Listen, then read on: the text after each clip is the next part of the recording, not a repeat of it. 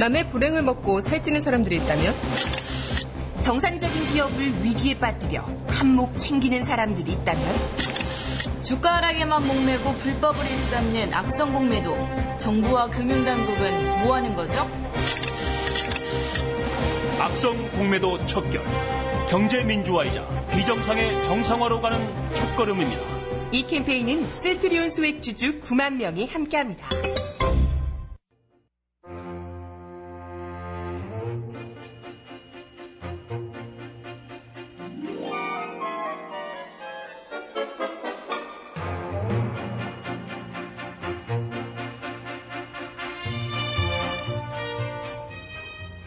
정혜림의 바칙한 뉴스.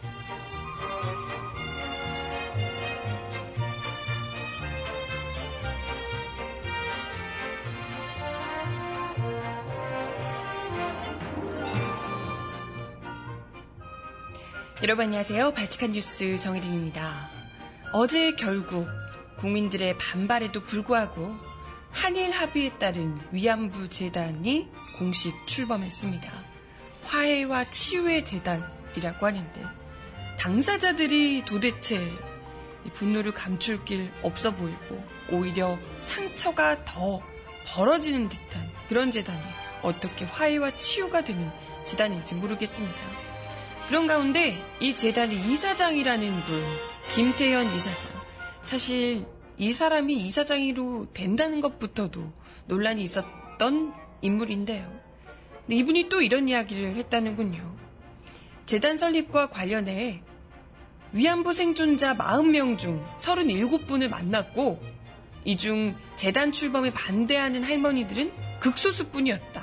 라며 다른 할머니들, 대다수 피해 할머니들은 다들 이 재단을 적극적으로 찬성하고 있다. 이런 이야기를 했다 합니다. 그러면서 소녀상 이전과 재단은 전혀 관련이 없다. 10억 엔과 관련이 없다. 라고 못을 박았다고 하는데요. 글쎄요. 일본에서는 이와 관련해서 소녀상 이전 한국 정부가 적절히 대처할 것이다. 라고 밝혔다 합니다. 그래서 지금 우리 정부 그리고 김태현 이사장 이런 식으로 적절히 대처하고 계시는 중인가? 네, 음악 하나 듣고 와서 이야기 이어가 볼게요. 그들이 사랑하기까지 강수지와 이승환이 함께 부른 노래입니다. 듣고 올게요.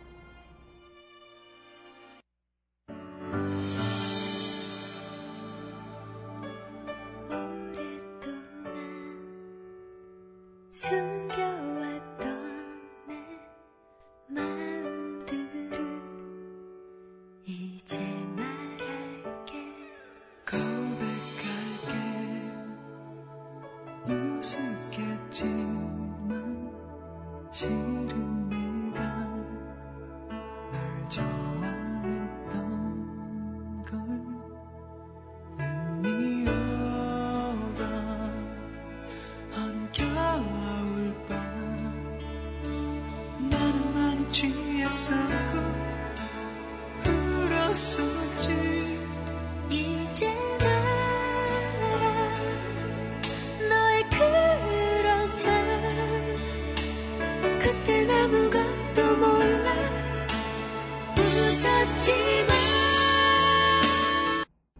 드디어 비 내리는 아침입니다.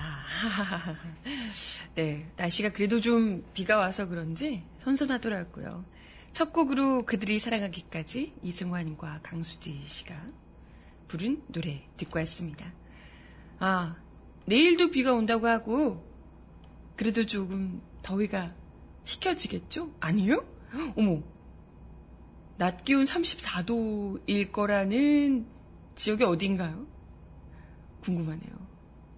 어, 광주 쪽 그렇다고 하네요. 또 천안에 계신 이웃님께서는 비가 엄청 많이 오고 있다고 하시고, 네, 그, 비 와서 조금 시원해지는 건 좋은데 비 피해 없으시게 또 갑자기 비 많이 와서 갑작스레 비가 오면 또 땅 무너지고 그죠? 어, 계곡 범람하고 놀러 가셨던 분들도 피해 입으시는 분들 계실까봐 또 걱정되네요. 다들 일기예보 물론 잘 틀리긴 하지만 잘 보시고 유념하셔야 될 것 같습니다. 어, 대전은 햇볕이 쨍쨍해요. 라고 하시네요. 오, 이 좁은 땅덩어리에 이렇게 날씨가 갈리네요. 아, 그러고 보니까 일전에 그런 얘기 들었던 적이 있어요. 온라인에서 누가 올렸던, SNS에서 올렸던 글이었는데, 중국에서, 어, 중국인인 친구가 한국에 유학을 와서 가장 놀라워했던, 일기예보를 보면서 가장 놀라워했던 이야기가, 에피소드가 있었는데요. 어떻게 전국에 다 비가 올 수 있어? 어떻게 전국 날씨가 똑같을 수가 있어? 라고 하며 굉장히 놀랐더라는. 예. 워낙 땅이 넓다 보니까 이쪽에는 뭐 비가 와도 저쪽에는 쨍하고 이런 일이 워낙 많다 보니까 전국이 다 똑같은 날씨인 게 굉장히 드물다고 예, 그런 경우가 없다고 예, 하더라고요. 근데 우리나라도 좁지 않은 모양인데 이 좁은 땅덩어리에서 날씨가 이렇게 다른 거 보면 그죠? 아무튼 음, 좁다뇨. 사드도 배치할 만큼 큰 나라입니다. 아 그렇군요. 어, 네, 그죠. 우리 사드도 배치하고 그래서 멀리서 날아오는 요격 미사일도 충분히 아니, 멀리서 날아오는 미사일도 요격할 만큼 예, 아주 넓은 땅덩어리네요. 그렇구나. 알겠습니다. 아, 아무튼 오늘 이야기 금요일 아침 첫 번째 소식 전해드리도록 하겠습니다. 어제 드디어 뭐 예고를 해드렸지만 드디어가 아니고 결국 많은 분들이 그리고 특히나 우리 뭐 국민들뿐만이 아니고요. 당연하고요. 특히 당사자이신 할머니들께서 굉장히 분노하고 가슴을 치셨던 정부와 일본의 이 재단 위안부를 뭐 화해와 치유를 한다는 등의 재단을 결국은 피해자들을 반대에도 불구하고 기어이 출범이 강행됐습니다. 지난해 있었던 한일 정부 합의에 따른 일본군 위안부 피해자들을 지원하기 위한 단체다 라고 정부에서는 이야기를 하고 있는데요. 한일 합의 7개월 만에 있는 일이라고요. 그동안 피해자들이 분명히 반대 의사를 계속해서 표명을 해왔고요. 그 앞에서도 뭐 유엔으로 직접 날아가서까지 절대 일본의 공식적인 합의가 없는 이런 아니 공식적인 사과가 없는 이런 합의 절대 받아들일 수 없다라고 이야기를 해왔습니다. 그럼에도 불구하고 정부는 이런 말도 안 되는 합의를 한 데 이어서 이 합의를 강행하며 합의 이행 사항을 강행하며 이 같은 화해치유재단 이것도 일본 정부의 배상이 아니고 계속해서 피해자들이 요구해왔던 게 일본 정부의 책임이 인정되는 배상을 요구했던 것인데 그게 아니라 그냥 일본이 그래 니들 불쌍하니까 10억 엔쯤 줄게 니네 마음 치유하는 데 써. 라고 하면서 일종의 적선이죠, 적선. 10억 엔을 준다. 요걸로. 실제로 지금 뭐 주거나 이런지도 모르겠는데, 어쨌든. 이것도 소녀상 이전과 뭐, 연계를 한다. 이런 류의 이야기들이 나오고 있죠. 그런 상황에서도 가장 이 일본 정부와 줄다리기를 하면서 사과를 해라. 뭐 이게 이걸 안 하면 더 절대 못 받는다. 이런 이야기를 해야 할 이런 딜을 해야 할 정부가 이게 딜이 뭐야? 이 정부로서 누구보다도 피해자의 입장에서 일본 정부를 향해서 가차없이 날선 소리도 하고 받아낼 건 받아내고 싸우기도 하고 이래야 할 정부가 완전 무슨 일본의 그 앞잡이처럼 피해자들 를 향해서 압박하고 뭐 정부에서 새누리당 측에서 내놓은 이야기들 정말 기가 막히죠. 나라를 위해서 박근혜 대통령 얘기하셨잖아요. 나라를 위해서 이제 좀 받아들여라. 이런 류의 이제 이야기를 하면서 이 정도면 충분하잖아요. 뭐가 충분합니까? 바랐던 것들. 아니 최소한의 돈이 문제가 아니고요. 최소한의 자기들의 잘못을 인정은 해야 되는데 자기 잘못도 인정하지 않으면서 그런 합의를 합의라고 해주고 그러고 이제 10억 엔쯤 받고 재단 그것도 우리 정부가 만든 재단에 돈 얼마 주는 쥐어주는 적선해주는 이런 걸로 대충 퉁치고 넘어가자고 압박을 하고 있는 거예요. 이게 무슨 나라의 정부라고 하, 말이 되지 않죠. 어제 그 화해치유 재단 출범 기자간담회가 열릴 때 바로 그 장소에서 대학생들 뭐 수십여 명이 기자간담회 장소에서 기습 시위를 벌였다고 합니다. 피해자가 원하지 않는 합의는 무효다라며 피해자들이 원하지 않는 그런 화해가 어떻게 있을 수 있으며 그런 상태에서 어떻게 치유가 있을 수 있냐? 피해자들이 원하지 않는데 당사자가 원하지 않고 바- 이토록 반발하고 있는데 어떻게 합의를 하고 화해를 하고 치유를 할 수 있단 말이냐? 정말 이건 맞는 말이죠. 그럼에도 불구하고 대학생들이 대학생들 기습 시위를 벌였던 대학생들은 그야말로 경찰에 질질 끌 사지가 들려서 질질 끌려 나가고 그 자리에서 기자 간담회가 열렸습니다. 여기에 등장한 김태형 이사장 사실 그 이전부터도 이분 참 말이 많았던 분인데 어쨌든 나오셔가지고 또 이런 말도 안 되는 이야기를 하셨다 그래요. 자기가 40명의 생존자 중에 37명을 만났는데 그 중에서 반대하는 할머니들은 극소수였다. 개별 면담을 해보니까 재단 출범에 대한 대다수의 지지를 확인했다. 라며 이같이 이야기를 했습니다. 아니 이런 식으로 두루뭉술하게 얘기하지 마시고요. 대다수면 누군데 대체? 40명을 중에 37분을 만나셨는데 극소수면 누구고 대체?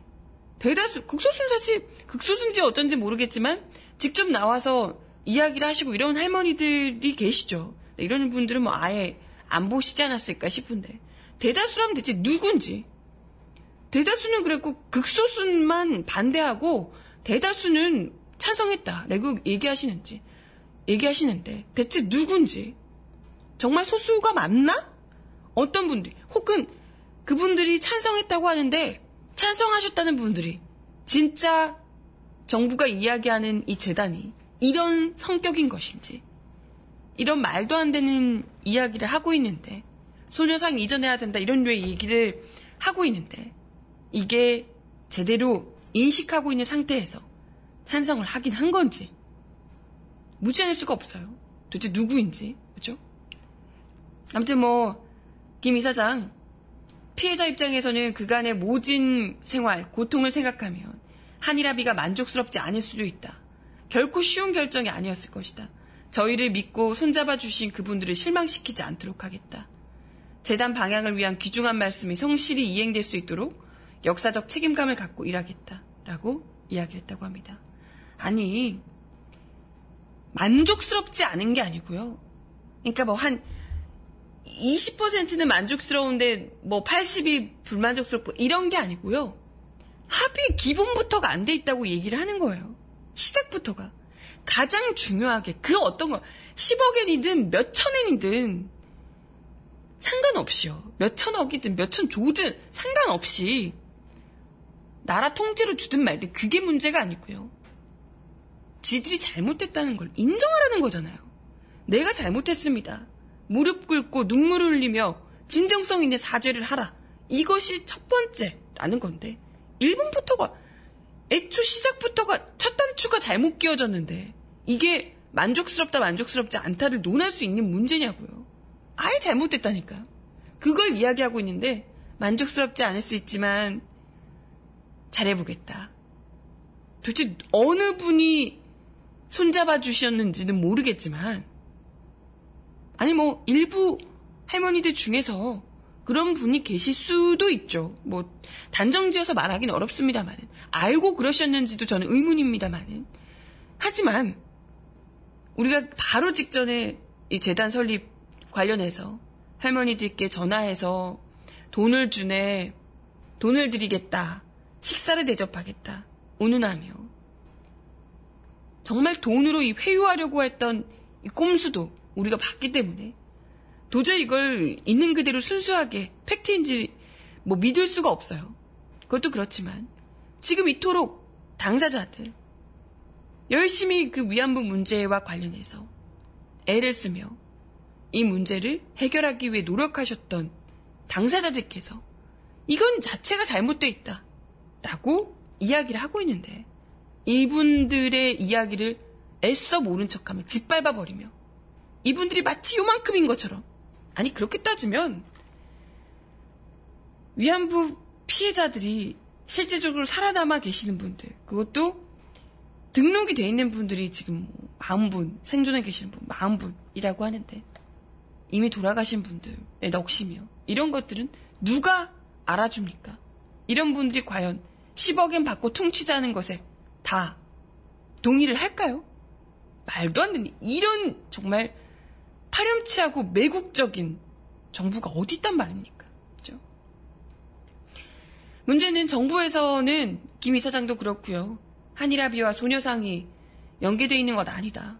절대 뭐 소녀상과 연계해서 받는 것이 아니다. 라고 이야기를 했다고 하지만 글쎄 모르겠어요. 당장에 지금 일본 정부에서도 한일 합의 관련해서 지금 이 재단이 출범했다라는 소식과 함께 바로 그냥 일본 정부에서 스가 요시히데 일본 관방 장관이 한국, 한국 정부가 소녀상 문제를 적절하게 대응할 것이라 본다. 라고 이야기를 했다 합니다. 한국 정부가 적절히 대응할 것이다. 라는 게 무슨 의미겠어요? 아, 소녀상 이전 이건 연계된 것이 아니다. 확실하게 연계된 것이 아니라면 연계된 것이 아니라고. 우리 정부처럼 얘기를 했겠죠. 근데 연계된 것이냐라고 물어보는 질문에 아, 한국 정부가 적절히 대응할 것이다. 이게 뭐예요? 지금 내가 대놓고 한국 정부가 알아서 치워줄 거야 라고 얘기는 못하겠지만 그러면 한국 정부가 곤란할 테니까 얘기는 못하겠지만 알아서 적절히 대응할 것이다. 국내 분위기를 대충 잠재운 다음에 쥐도 새도 모르게 치울 것이다. 지들이 알아서 치울 거야. 라는 걸 괄호 안에 이만큼 내포를 하고 있는 얘기라는 거죠. 누가 봐도 이건 국어를 조금이라도 배운 모국어를 제대로 배운 사람이라면 누구나 이 뜻이 어떤 의미인지를 일본 측이 계속해서 10억 엔을 주자 넘겨주자마자 소녀상 이전을 압박할 것이라는 것을 분명히 우리가 이 말에서 느낄 수가 있습니다. 그럼에도 불구하고 뭐 우리 외교부에서는 그냥 어, 적절하게 해결되도록 노력하게, 노력해 가겠다라는 입장이다. 뭐 전혀 이제 그런 이유는 아니고 그냥 적절하게 해결되도록 노력하겠다는 그런 뜻이다라고 이야기를 했다고 하는데 아니 근데 그동안은 아예 우리 외교부에서 절대 소녀상 이전과는 관련이 없다라고 하지 않았던가요? 근데 뭐 적절하게 해결하도록 노력하겠다라는 것도 이상한데 외교부가 그러면서 외교부 대변인 조준혁 외교부 대변인이 재단이 출범한 만큼 사업 실시 과정에서 피해자분들의 의사가 보다 명확하게 표명될 수 있도록 며, 명확하게 표명될 수 있을 것이라고 생각한다. 라고 이야기를 하기도 했어요. 아니 무슨 피해자들의 의사를 철저하게 무시해 놓고 이제 와서 재단 설립하고 나서 피해자들에게 뭘 의사를 어떻게 표명하라는 건지. 네. 정말 이건 정부가 넘어서는 안 되는 선을 넘은 것이 아닌가. 이런 생각이 듭니다. 일본 정부가 이제 대놓고, 어, 뭐, 우리 10억엔 줬으니, 아직까지는 안 줬지만 어쨌건, 10억엔 주면, 우리가 할 만큼 다 했다. 라고 얘기하면, 우린 하기로 한 거 전부 다 했으니까 앞으로 너네 위안부 문제 절대 얘기하지 마. 한마디도 꺼내지 마. 국제사회에서 절대 언급도 하지 마. 우리가 니들 달라는 거 줬잖아. 라고 얘기할 가능성이 크고요. 소녀상 이런 것들 지금 국제 사회에서 세계 각국에 뭐 소녀상들 있는 거, 새로 또 설립되는 소녀상 있고 할 텐데 이런 것도 절대 하지 마. 우리가 10억엔 줬잖아. 이렇게 얘기할 가능성이 굉장히 크다라는 겁니다. 그야말로 피해자를 우롱하는 일본과 거기에 장단 맞춰서 옆에서 춤추고 있는 한국 정부의 정말 굴욕적인 외교 똑똑히 우리가 볼 수 있습니다. 이건 일본의 앞잡이라고밖에 볼 수가 없어요. 네. 이러다 결국 정말 정말 어이없게 소녀상 이전을 우리 정부 손으로 밀어붙이는 것 아닌가 우려가 들고요. 어제 재단 그 출범식에 기자 간담회를 해놓고 해놓고 기자들 몇 명 딱 제안해서 내신 기자 4명, 외신 기자 2명 이렇게 제안해서 질문 받고 추가 질문은 하지 받지를 않았다고 합니다. 뭐 불편한 얘기가 나올까봐 그랬겠죠. 딱 대통령 하는 스타일을 고스란히 받아서 하네요. 그러면서 기자들이 막 항의를 하니까 이메일로 질문해달라라고 하며 자리를 떴다고 합니다. 뭐가 그렇게 바쁘셔서요? 아니 그냥 바로 앞에서 대답해 줄 수 있는 것을 이메일로 이메일로 질문하면 답변 안 주지 않을까요? 네. 아무튼 뭐 간신히 피해서 가다가 이동 도중에 한 청년이 쏜 호신용 캡사이신을 얼굴에 맞아서 캡사이신 굉장히 맵잖아요. 고통을 호소해 구급차에 실려서 병원으로 이송되기도 했다고 하네요. 진짜 가지가지하네 가지가지해. 네. 아우 정말 미국에게도 호구지만 일본에겐 더 큰 호구 진짜 어떻게 이럴 수 있나?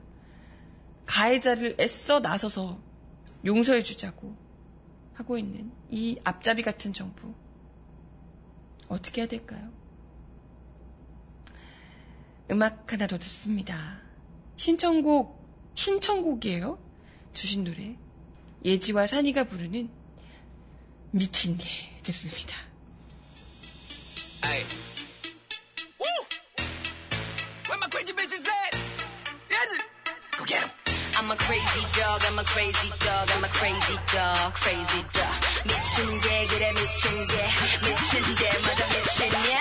내 앞에서 the fuck 못하겠어 낙치고 그냥 엿먹어.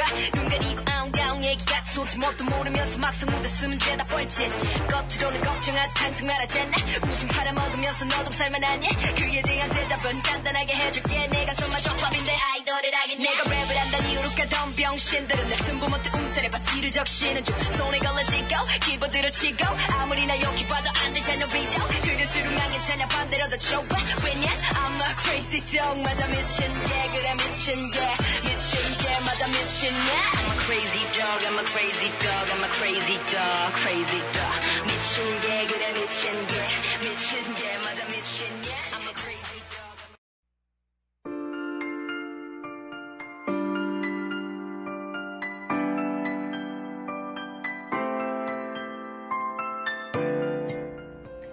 세상 속 가장 필요한 목소리를 전합니다. 여기 곧 우리가 있어요.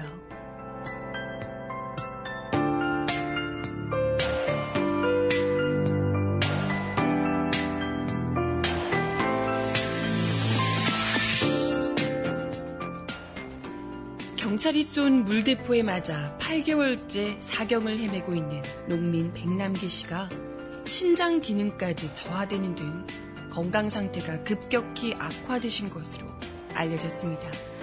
백 씨는 지난해 11월 14일 민중총궐기 집회 때 경찰이 집사한 물대포를 맞고 쓰러져 서울대병원 중환자실에 258일째 누워 계십니다.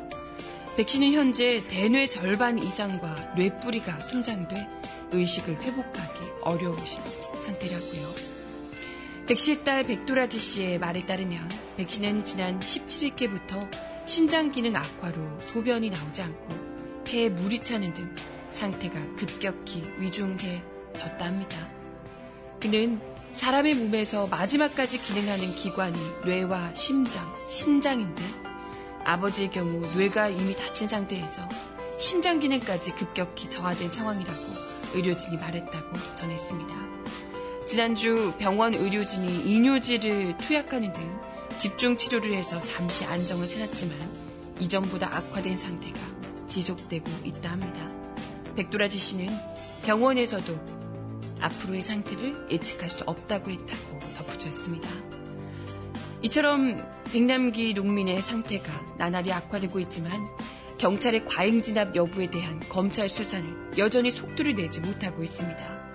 백도라지 씨 등이 지난해 강신명 경찰청장 등 경찰 관계자들을 상대로 살인미수, 경찰관 직무집행법 위반죄 등의 혐의로 검찰에 고발한 건은 이제껏 고발인 조사만 한 차례 이뤄졌을 뿐입니다. 백 씨의 가족과 백남기 대책위 등은 어제 국회 정론관에서 기자회견을 열고 경찰의 물대포 사용은 경자, 경찰의 물대포를 사용한 과잉 진압에 관한 책임을 규명하기 위해 국회가 조속히 청문회를 개최해야 한다고 촉구했습니다. 아버지가 위중하다는 소식을 듣고 네덜란드에서 기, 급히 귀국한 둘째 딸 백민주아 씨는 기자회견에서 우리 가족은 아버지가 천천히 죽음에 이르는 모습을 매일매일 지켜보고 있는데 강신명 경찰청장은 이 사건에 대해 어떠한 책임도 지지 않고 다음 달에 퇴임식을 하려는 것이냐라고 눈물을 흘리며 따져 묻기도 했습니다. 한편 최근 법원은 어, 법원뿐만이 아니고 유엔에서도 경찰의 물대포 과잉 진압을 경계하는 목소리가 나오고 있습니다.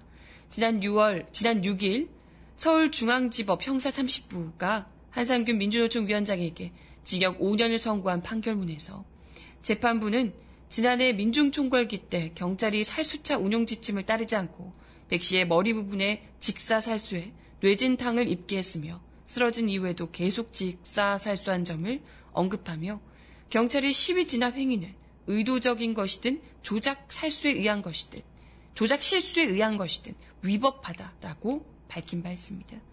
지난 6월 유엔 결사의 자유 특별 보고관도 백 씨의 사례를 직접 언급하며 한국 경찰의 무차별적인 물대포 사용 재고를 촉구한 바 있습니다.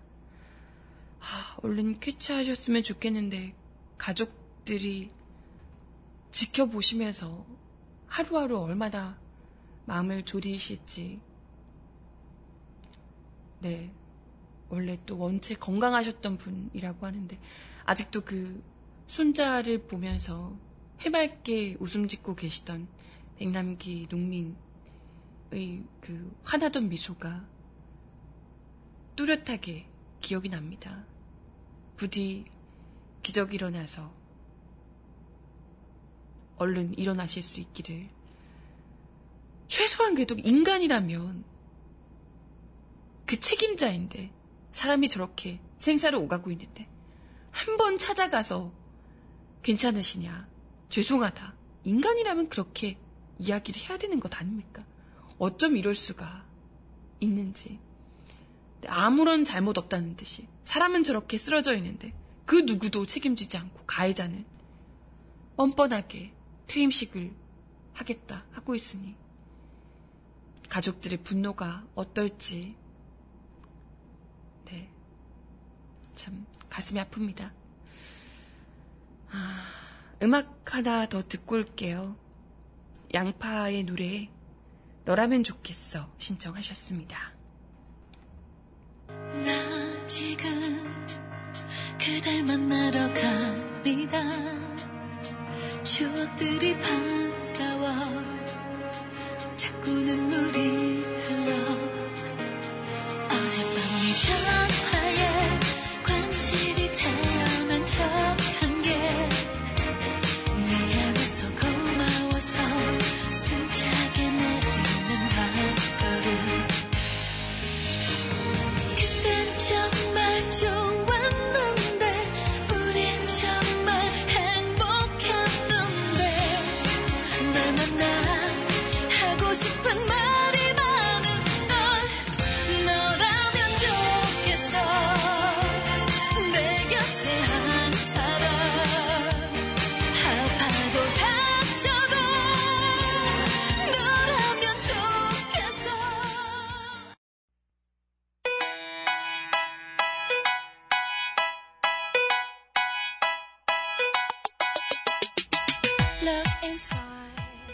이 사람 왜 이럴까요?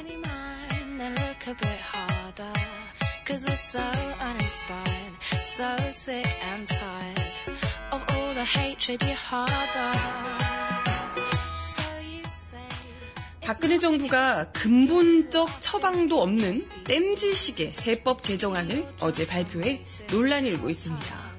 세수를 확보해야 재정 지출을 늘려 경제 성장을 이끌 수가 있는데 세법 개정안을 보면 대선 공약 이행을 위한 재원조차 마련할 생각이 없어 보인다는 지적입니다.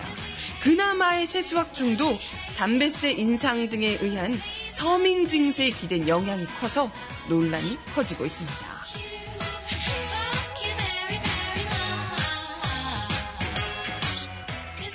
유일호 경제부총리 겸 기획재정부 장관은 어제 세법 개정안의 방향에 대해 경제 활력 제고 및 민생 안정에 중점을 두고 추진하고자 한다라고 밝혔습니다. 음, 거짓말. 근본적인 세제 개혁 없이는 박근혜 대통령 임기 말에도 그 목표를 달성하기 어려워 보인다는 지적이 나오고 있는데요. 한국은행 발표에 따르면 우리나라 경제 성장률은 최근 3분기 연속 0%대를 기록하고 있습니다. 완전 정체됐다는 얘기예요.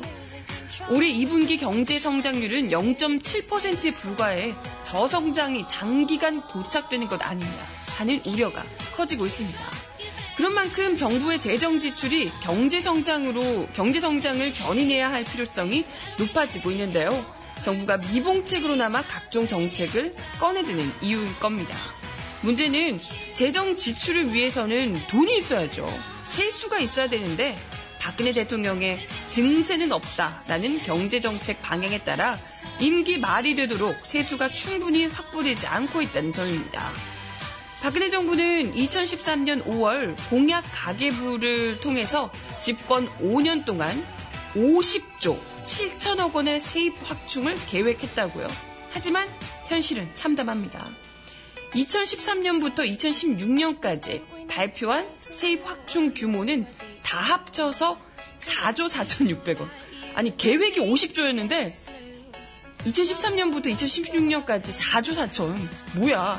뭐 막판에 마지막 한 해 동안 46조 이렇게 하려는 건 아니죠? 당초 계획한 5년간의 세입 확충 규모의 10분의 1도 안 되는 수준입니다. 이런 흐름대로라면 박근혜 대통령이 임기가 끝날 때까지 공약 가계부는 당연히 공약 파기가 될 수밖에 없는 상황이고요. 뭐 파기 한두 번 하나 싶긴 합니다만은. 네, 이 세입뿐만 아니라 세출도 제대로 관리가 되지 않아서 적자 규모는 갈수록 커지고 있다는 아 진짜 정말 무능력의 끝이 보여주네요.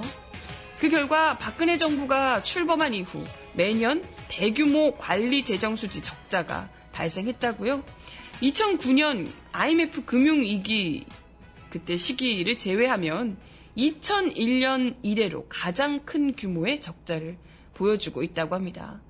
때문에 야권에서는 적자 국채 없이 재정 지출을 늘려서 경기를 부양하기 위해서는 조세 부담률을 높여서 세수를 확보해야 한다라고 이야기를 합니다. 그러니까 세금을 더 높여야 된다. 이런 이야기를 하는데요. 네, 이제 MB 정부의 법인 세율 인하 등이 그 정책들이 이어지면서 2014년 18%까지 내려간 조세 부담률을 감세 이전인 2007년 19.6% 수준까지 높여야 한다라고 주장하고 있습니다. 그래서 이 지금 박근혜 정부 출범 이후에 3년간 소득세와 개별 소비세는 각각 연평균 10%, 14%로 상승했는데 부자들이 좀 많이 낸다고 하는 부자 세금이라고 하죠. 법인세와 부자 부가가치세가 연평균 0.66%, 0.91% 하락했다고요. 세제 불균형이 굉장히 심하다는 겁니다. 이런 상태로는 지금 뭐 되지가 않는다는 거예요. 개별 소비세가 급증한 가장 큰 원인 여러분들 아시다시피 담배 부과되, 부과되는 개별 소비세 증가가 꼽힙니다. 그러니까 이러니까 지금 올해 추정되는 담배 세수가 약 13조래요. 올해 추정되는 담배 세수. 끊겠다 끊겠다 하셨지만 여러분 다들 못 끊으셨죠? 네. 그러다 보니까 담배 세수 약 13조에 달한대요.